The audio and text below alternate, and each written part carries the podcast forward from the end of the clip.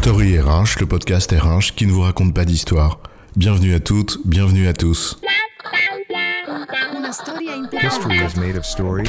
Dans cet épisode, nous allons nous intéresser à trois méthodes différentes pour formaliser et expliquer une décision. Bon, alors écoute-moi, ma méthode, elle est simple. Je dis ce que j'ai choisi et toi tu acquiesces sans moufter. Pas de débat, pas de controverse, et c'est comme ça. Le temps, c'est de l'argent, alors autant te dire que je ne vais perdre ni l'un ni l'autre. Euh, certes, mais parfois il n'est pas inutile d'expliquer une décision ou de convaincre celles et ceux avec qui tu travailles de la pertinence de ton choix. Et là, souvent on choisit une méthode parce que ça rassure.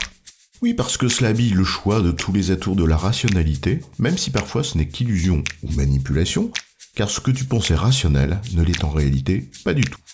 Néanmoins, autant en connaître quelques-unes de ces méthodes, et surtout de bien en cerner les avantages et les limites. Alors, trois méthodes pour choisir, c'est quoi l'histoire?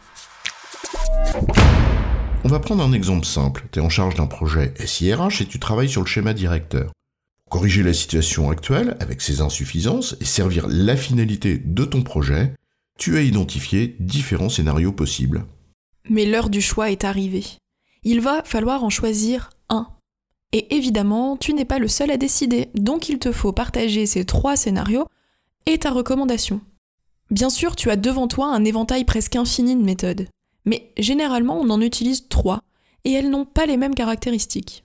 La première, tu l'as utilisée 50 fois. Tu fais un SWOT comme à l'école. Avantages, inconvénients, opportunités, menaces de chaque scénario, qui conduit à la fin à ce que tu dises, donc c'est celui-ci qu'on retient. C'est fréquent, pas sûr que ce soit le plus efficace. D'abord, il faut bien le faire. Et combien de fois on se mélange les crayons?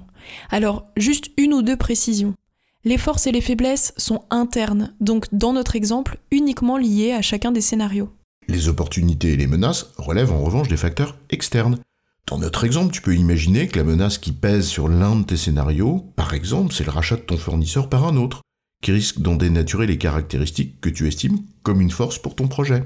La méthode a un avantage, c'est qu'elle invite à classer en deux chaque axe, interne et environnement, donc prendre position. Mais en revanche, elle donne implicitement le même poids à chaque case. Or, la cohérence interne de tes choix est parfois plus importante pour atteindre la finalité que tu vises, que de saisir telle ou telle opportunité ou se prémunir de telle ou telle menace. Si on prend notre exemple, les critères internes de tes scénarios d'architecture de SIRH sont certainement plus importants que les opportunités menaces du marché, sauf évidemment à ce que l'une d'entre elles soit rédhibitoire ou tellement géniale qu'on peut pas ne pas sauter dessus. Deuxième méthode, la grille critérielle. Tu sais ce que l'on fait très souvent dans des appels d'offres? On définit des critères de décision, éventuellement on les pondère en fonction de ce que l'on estime plus ou moins important, et on note chaque option pour sélectionner celle qui l'emporte au total. Dans notre exemple, tu as trois scénarios d'architecture de SIRH par exemple, et tu les évalues sur la capacité de chacun à répondre aux enjeux stratégiques de ta politique RH, sur des critères de pérennité des fournisseurs ou de leur capacité à délivrer, de qualité d'expérience utilisateur, de coût, de lourdeur de projet, de caractère plus ou moins reproductible de tes investissements, etc. Oui, on a compris. Il y a un double intérêt à ce type d'approche. Le premier, c'est le côté checklist, avec tous les critères que tu viens de citer et plein d'autres. Ça t'évite de passer à côté d'un truc important. Et le second, c'est d'obliger les parties prenantes à s'accorder sur une note, pour chaque option, sur chaque critère. Donc à obliger à un débat dont il est difficile de dire après qu'on n'était pas d'accord avec soi-même. Mais en revanche, c'est long. C'est peut-être pour ça que les consultants aiment bien ça, parce que ça fait plus de groupes de travail et donc plus de temps de facturation. Alors que parfois la rationalité de l'approche critérielle n'est que de façade. En fait, on met les notes qu'on veut pour obtenir le résultat final qu'on souhaite. Plus ou moins consciemment, avec plus ou moins de manipulation. Bref, c'est bien pour la concertation, mais c'est pas un rempart à la subjectivité de la décision. Troisième méthode, l'arbre de décision. Dans notre exemple, tu prends tes scénarios et tu en exclus progressivement sur la base d'une argumentation solide, et ben jusqu'à ce qu'il n'y en ait plus qu'un. Par exemple, tu exclus le scénario 1 d'un ERP parce que tout le monde sait que la paye à l'international, dans un seul et même outil, bah, c'est casse-gueule et qu'il vaut mieux privilégier des solutions locales pour quelque chose qui est tributaire des réglementations locales. Puis tu exclus le scénario du tout composite avec plein de best-of-breed partout, parce qu'il ne répond pas à un enjeu majeur de ta politique groupe, par exemple. Pour à la fin, retenir Bah celui qui reste. Avantage majeur, le déroulé logique qui est plus pédagogique et aide à convaincre des choix réalisés si on est exhaustif et qu'on fait preuve d'une réelle hygiène de raisonnement. Mais encore faut-il, d'une part, que la fin des branches de ton arbre ne soit pas un dead end, et que chacun dispose d'une maturité suffisante sur le sujet pour accéder à l'argumentation logique et à chaque sélection de branches.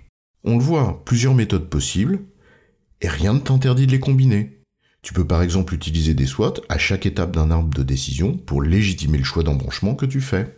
Surtout qu'à la fin, quelle que soit la méthode, il faudra bien choisir, donc exclure, comme disait Bergson.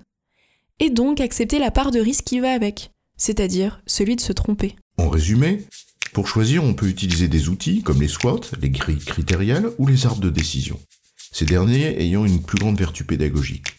On peut même les combiner, mais sans jamais perdre de vue qu'aucune méthode ne prémunit vraiment de la part de subjectivité et de risque liée à toute décision. J'ai bon, chef? Oui, tu as bon. Mais on va pas en faire toute une histoire.